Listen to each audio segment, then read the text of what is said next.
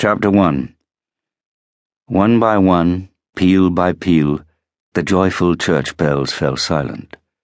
First, word reached the chapel of St. Anna's. From there, the message passed to St. Soteris's, where the ringer looped the bell rope on its hook and set off to her daughters for more news. Long before the time agreed, the bells stopped at St. George's on the coast road and at Holy Trinity in the foothills, though for a while the bell at distant St. Paraskevi's still rang out, its elderly ringer not noticing, in her enthusiasm and her deafness, that all the others were quiet. So they found a bicycle and told the oldest boy to travel quickly.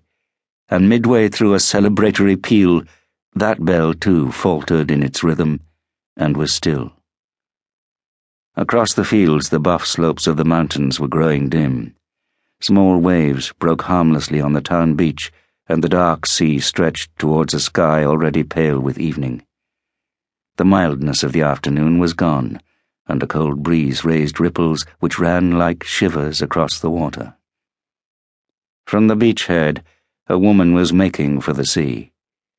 The heels of her satin shoes caught between the stones, turning her ankles but she went determinedly on, carrying the hem of her white gown above her feet, whilst behind the long train of her dress dragged like a trawl net, hooking debris left by the high spring tides, brittle kelp and the cap of a beer bottle, the bleached ovoid bone of a squid, licorice smears of marine oil.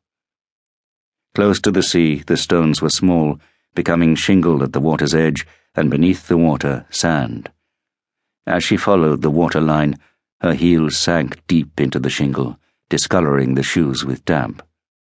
Where three flat rocks stood out from the shallows, she stopped and looked back up the beach, along the road. No one was there. No one followed. She turned back to the empty sea. The last good light of day lit her face, picking out the crow's feet where powdered foundation had set in lines. The trails of mascara dirtied tears marked her cheeks. In her hands, where raised veins and slender bones stood prominent, and the first brown stains of liver spots had bloomed, she held two garlands of fake flowers, orange blossoms twisted around paper covered wire, joined by a length of white ribbon. Stefani, the headdresses of a bride and groom. As hard as she could throw, she cast the garlands away from her onto the sea, expecting them to float on the deep water and drift away to the horizon. But her throw was weak, and the Stefani landed in the shallows, where the water quickly turned the delicate.